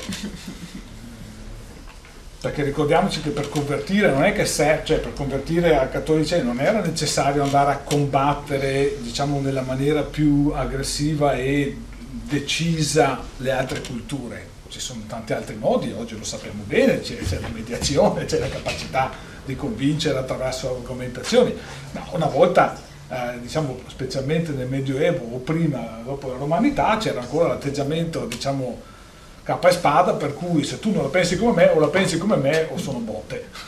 e quindi, però è anche vero che gli stereotipi culturali trasmessi che ancora oggi noi viviamo nella letteratura piuttosto che in tutte le forme di rappresentazione eroica, sono di tipo sacrificale. Quindi la comunità ci dice che tu puoi avere successo se ti sacrifichi. E noi oggi sappiamo che non è vero può avere successo anche se solo se fai quello che ti piace. Perché tantissimi imprenditori e personaggi di grande valore sociale e imprenditoriale e finanziario eccetera hanno fatto delle cose straordinarie perché gli piaceva non perché dovevano sacrificarsi e martoriarsi le dita con le pinze. Cioè, quindi siamo davanti al fatto che oggi si è demistificata questa condizione di, una, di, una, di un'idea di sacrificio come unica strada per raggiungere un valore. Però è anche vero che i nostri stereotipi culturali, quindi quello che nel quotidiano dei nostri comportamenti è attivo, è questo, che ci induce tantissimo a produrre atteggiamenti sacrificali dove non servono. Nei rapporti sentimentali, io lo citavo per scherzare, ma non tanto, nei rapporti sentimentali una delle basi che rende difficile la relazione amorosa nella nostra bella Italia, perché per l'appunto tutto è basato sul sacrificale, tutto è basato sul giudizio, ma è, quel ragazzo lì è abbastanza fico o non è abbastanza fico, ma non lo conosco ancora. Cosa sto a giudicare un ragazzo una ragazza che non, cioè, che ho visto le foto su Instagram? Stiamo scherzando, vero? cioè siamo a questo tipo di delirio oggi come oggi. Con questo non sto dicendo che è sbagliato, ma pragmaticamente dobbiamo comprendere che è così ed è così per delle ragioni. Vedete come è tutta una questione di rappresentazione, no? Cioè anche la persona che sceglie di fare quello che gli piace, no? Come diceva Alberto. Lo fa, porta avanti e ha successo. È perché sotto, dietro, vedete, insomma, eh, lo dico in modo metaforico, ci sarà una rappresentazione per cui può fare quello che gli piace, è ok se fa quello che gli piace, può strategicamente usare il proprio cervello in modo funzionale per vedere come comportarsi in modo tale da poi avere successo. Per imparare. Per imparare e quindi di fatti ha successo, soddisfatto di avere successo, può godere di questo e può andare avanti a farlo. C'è una rappresentazione alla base che concede, tra virgolette, uso il passivo passivizzante, ma insomma tra virgolette concede tutto questo. Al contrario, il ragazzo zerbino no, che ipotizzava Alberto, che eh, si rappresenta come quello che ha valore in società perché è buono, gentile, premuroso, eccetera, eccetera, ma non viene eh, badato e quindi dice le donne sono tutte stronze, anche questa è una rappresentazione, no? fa parte della rappresentazione. Assurda fasulla come innamorarsi in base alla faccia. Anche perché poi nella rappresentazione, attenzione, c'è il io sono ok socialmente, quindi mi ritengo ok, le donne sono stronze, non sono ok, quindi sotto sotto mi danno come risposta che anch'io non sono ok, perché alla fine nessuno mi vuole comunque. Quindi è veramente paradossale, no? Tutto questo mondo di rappresentazioni. Mi fa venire in mente sempre dell'analisi transazionale che si viene concettualizzata, o meglio, vengono concettualizzate quattro, si chiamano posizioni esistenziali, che sono proprio legate un po' a questo. Io sono ok, sì, no, è un diagramma cartesiano, sono ok, sì, no, l'altro è ok, sì, no, e quindi quello che se ne produce è io sono ok, l'altro è ok, di solito questa è la posizione proattiva, assertiva, adesso vive anche bene. Davvero, qual è la canzonetta? Io sono ok, tu sei ok, ok. È adottato. Sono troppo giovane. c'ero, ero piccola eh, al tempo, vabbè. O altrimenti io sono ok e tu non sei ok, il contrario, tu sei ok, io non sono ok, oppure attenzione, la posizione più vittimista in assoluto, nessuno dei due è ok e la vita fa schifo ed è tremendo tutto questo, ma ci riguarda tutti, nessuno avrà, come dire, salvezza in questa visione.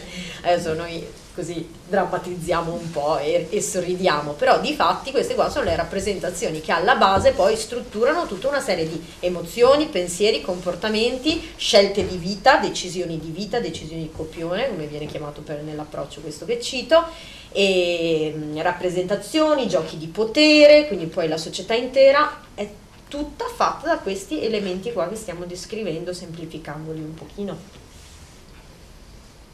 No, stavo solo pensando che comunque anche il sacrificio ha, a che fare col potere anche in un senso più ampio, cioè perché mi serve, eh, giustamente Alberto citava il Medioevo, no? perché mi serve che migliaia di persone muoiano nelle crociate, no? Perché devono andare a sacrificarsi? Perché se si sacrifica qualcuno per il potere di qualcun altro, quindi anche nel nella mitologia dell'eroe sacrificale c'è sempre l'idea che comunque c'è qualcuno che ci sta guadagnando fondamentalmente dietro a questo, no? Eh, appunto colui che ha successo non è quello che muore sul campo di battaglia, cioè anche le onorificenze che vengono... Quello che muore è diciamo la bandiera eh. demagogica eh, eh sì.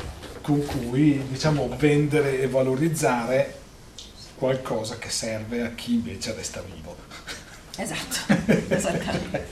cioè, diciamo pure che sostanzialmente, come si è visto, no, tutte le guerre ci hanno dimostrato che eh, è qualcuno a cui interessa qualche risorsa, qualche tipo di bene, qualche tipo di autonomia economica o di materie prime, cose del genere, cioè in un sistema in cui siamo davanti a una super oligarchia di persone che interessano le risorse dell'Ucraina piuttosto che del, dell'Africa, del Nord Africa, Sud Africa, eccetera, eccetera, agli altri mi fotono mica minchia? Cioè, come il petrolio arriva qua, nessuno interessa.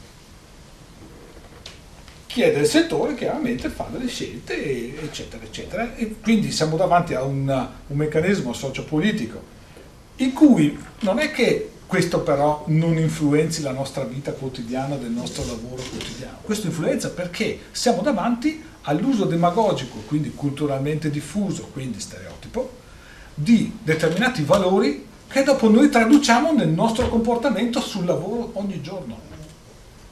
Perché ogni giorno io adotto un atteggiamento più o meno sacrificale oppure no. Quindi in una questione che non è che parlare dei massimi sistemi del, dell'economia globale del petrolio sia fuori luogo, no, no, siamo davanti a quel processo che determina una serie di aspetti demagogici che dopo la mia mente assume come validi. Sono narrazioni. Narrazioni. Questi meccanismi sono quelli che influenzano e determinano come il mio stato emotivo si converte in comportamento. Perché se io sono frustrato, ho le mie emozioni negative, cerco qualcosa che me le tolga. Quindi cosa faccio? Track. Primo, colloco le mie emozioni negative moralmente. Stabilisco che sono negative, quindi non le capisco, ma le definisco, pur non capendole. È un'operazione che sembra assurda, ma di fatto è questo che avviene e dopo sulla base degli stereotipi trovo la, l'anti, l'antitesi, l'antidoto.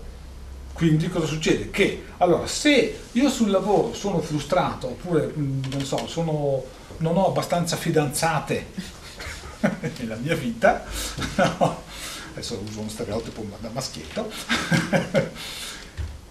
cosa succede? Che devo compensare, quindi la collettività mi dice guarda che se tu ti comporti come quello lì, che è un Latin lover, perché sul giornale c'è è un Latin lover, quindi che è uno che ha successo con le donne, tu puoi compensare la tua sensazione di essere sfigato perché sei senza fidanzate. Allora cosa faccio? Quello lì si riempie i tatuaggi, cazzo anch'io mi riempio i tatuaggi, perché così sono figa, avrò un sacco di donne, è vero? Perché questo è il meccanismo del potere. Perché i media mi hanno detto che se hai tante donne sei un maschio figo, tutto virilo. Se invece non hai tante donne sei uno sfigatello. Quindi, tac. Allora, vediamo che la demagogia sostanzialmente tra quello che sono i meccanismi del petrolio e quello che sono i meccanismi del valore sociale, dello stile, della moda, eccetera, eccetera, non è che sono tanto diversi.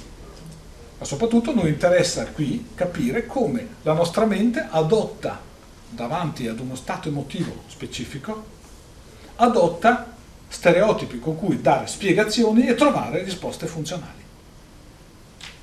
Pragmaticamente stiamo capendo come funziona, quindi non se è giusto o sbagliato, se è bello o brutto.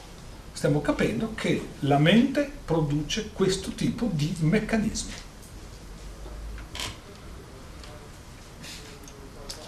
Ora, secondo me, nel offrire un po' un panorama riassuntivo, ci rendiamo conto eh, riguardante il funzionamento della mente e quindi eh, quelle che chiamiamo emozioni e poi di conseguenza le rappresentazioni che ne vanno sopra e quindi di conseguenza i comportamenti di rinforzo, io penso che potrebbe essere utile mh, mm, parlare un po' di quello che, eh, parlando no, con Alberto, lui chiama un po' l'acceleratore e il freno della mente umana. Si può parlare un po' di questo? Perché io credo che sia proprio prezioso focalizzare un po' questo, no? Come di questo di cui stiamo parlando è un po' la parte più facilmente accessibile alla consapevolezza, ma che, alla quale sottende di fatti una, eh, un dinamismo, tra virgolette, molto semplice, che è fatto di, io la chiamo pulsione perché mi piace chiamarla così, una pulsione che porta verso, che è attrattiva verso,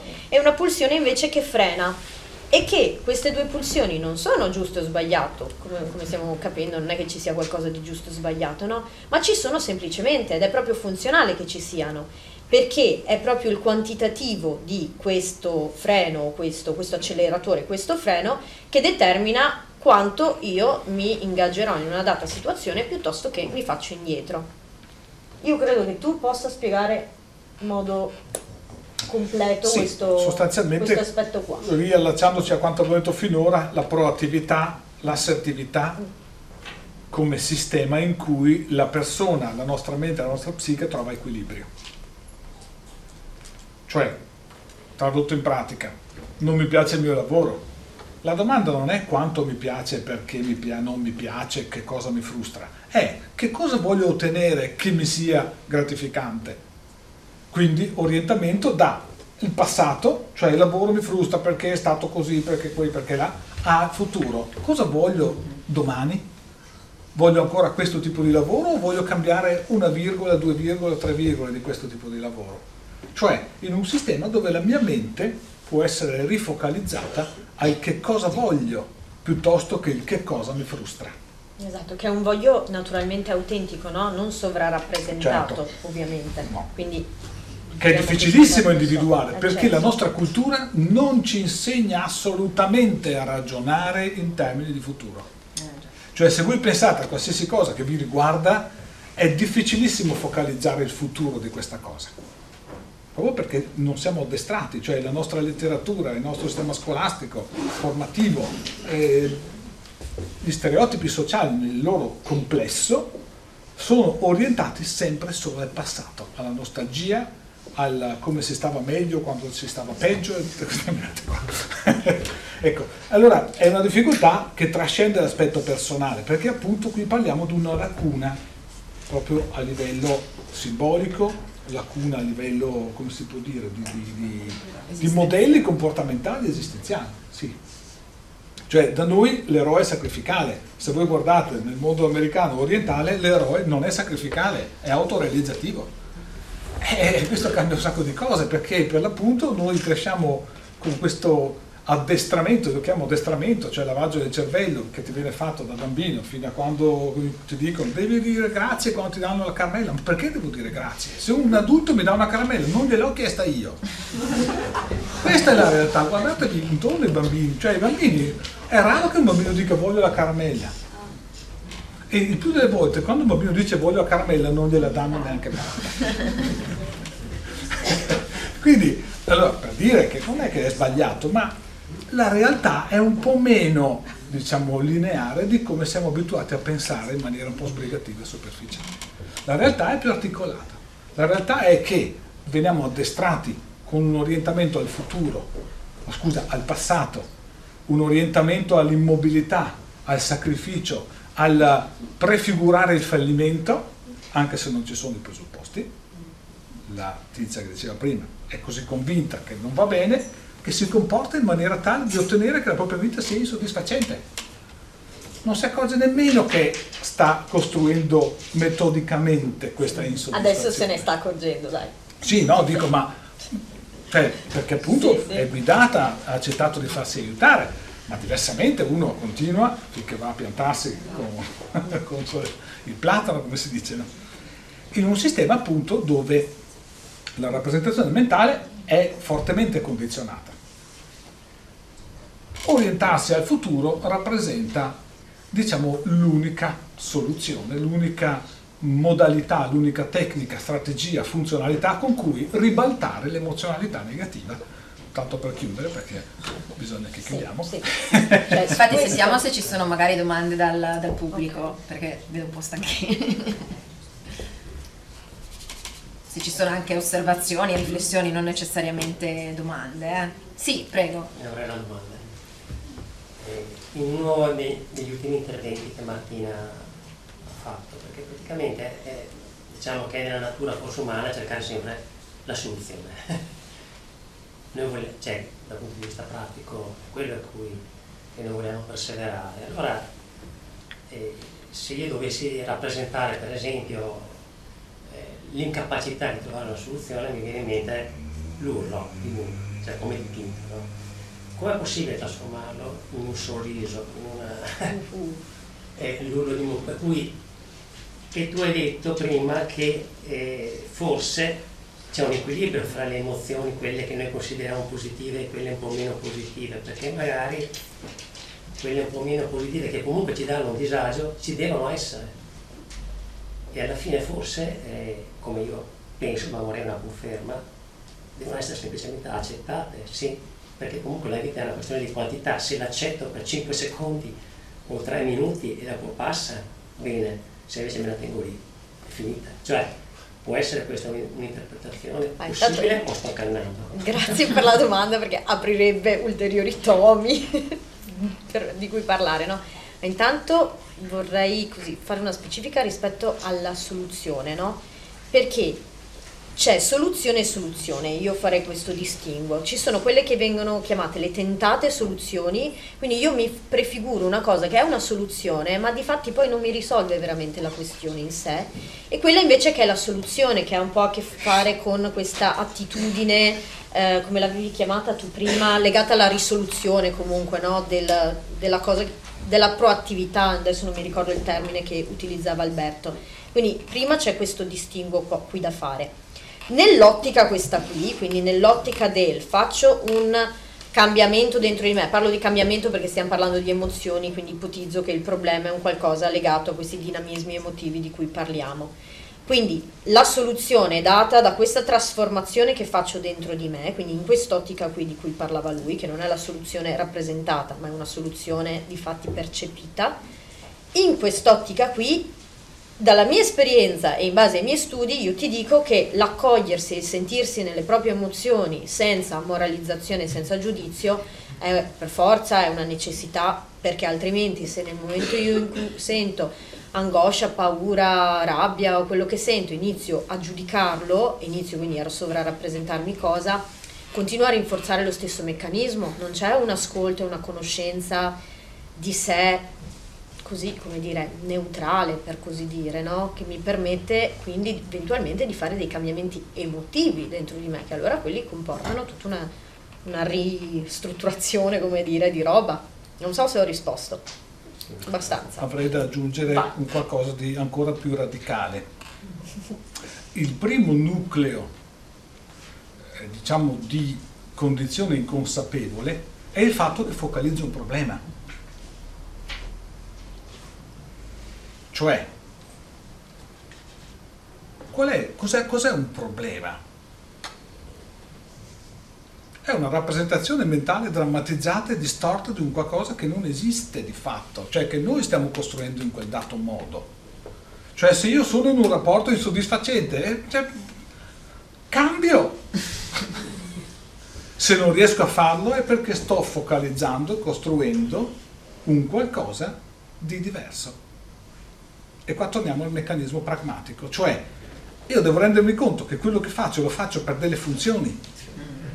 Se focalizzo un problema sto sbagliando strada perché sto definendo una cosa che non è secondo quei presupposti, perché se ho un dato comportamento c'è un perché e questo è il mio interesse, il perché ho quel dato comportamento, non che è un problema e che richiede soluzione.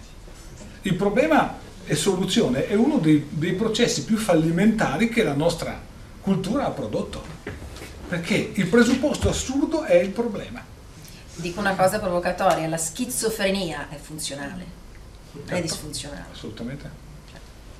Persino quello che noi possiamo immaginare come... difesa, una serie di Ha una funzione per quella persona, non è quando noi diciamo disfunzionale, disfunzionale secondo il nostro giudizio morale, Morale. sociale, ma in realtà per quella persona è la scelta che ha fatto c'è un motivo per cui è così. Allora, il- perché il processo su- eh, problema-soluzione è fallimentare? Perché presuppone, primo, tutta una concatenazione di tipo morale, quindi assolutamente fittizia e arbitraria. Cioè, per l'appunto, se io faccio un lavoro che non mi piace, il punto cardine è che cosa ci proietto sopra per cui non mi piace, che tipo di conflitto sto applicando per cui non mi piace per dire un lavoro, per dire qualsiasi altra cosa, o che ne so, l'ansia d'automobile. C'era una mia conoscente che aveva l'ansia e non poteva guidare perché ogni volta dallo specchietto vedeva un'automobile dietro di sé, andava in fibrillazione, accelerava e non riusciva a fermarsi. Era un problema vero perché dopo due incidenti ha deciso di non poter più guidare. Cioè, però allora, quella questione, lei voleva una soluzione. Ma il processo ansioso di questo genere, dove tu attribuisci a una data situazione una concatenazione di obblighi, per cui lei si proiettava come ostacolo alla viabilità degli altri, per cui doveva accelerare quando aveva uno dietro, perché quello doveva passare, quindi lei stava, stava ostacolando quello dietro, vero? Allora, la raffigurazione di problema è, è delirante perché di per sé dà, eh, diciamo, assume tutti i presupposti come veri, che non lo sono. Cioè non è vero che lei era un ostacolo per gli altri, non è vero che la soluzione a essere ostacolo è accelerare senza frenare finché ti smalti. cioè tutta la catena di presupposti che focalizzano quel comportamento come problema è assurda, irreale. Non so se sto spiegando. Allora, il problema soluzione diciamo, è tecnicamente un fallimento perché per l'appunto dà per implicito l'assunto di un problema, di un qualcosa che è un nodo conflittuale, non identificato, una, una condizione da cambiare. Perché per l'appunto focalizza e drammatizza uno stato. Quindi se io voglio eh, essere soddisfatto sul mio lavoro, devo, devo focalizzare cosa voglio io dal mio lavoro, non cosa gli altri mi devono dare. Il senso è inverso, perché appunto è se io focalizzo cosa mi soddisfa a me e non è un problema, io trovo quello che mi piace.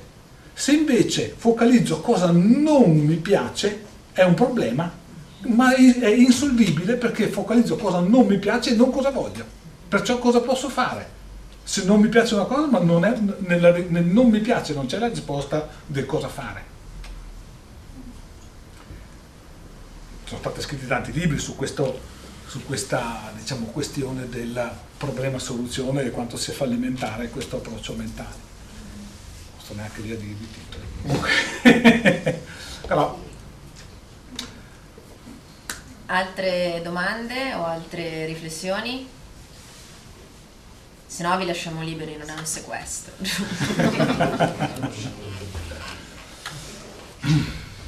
Soddisfatti?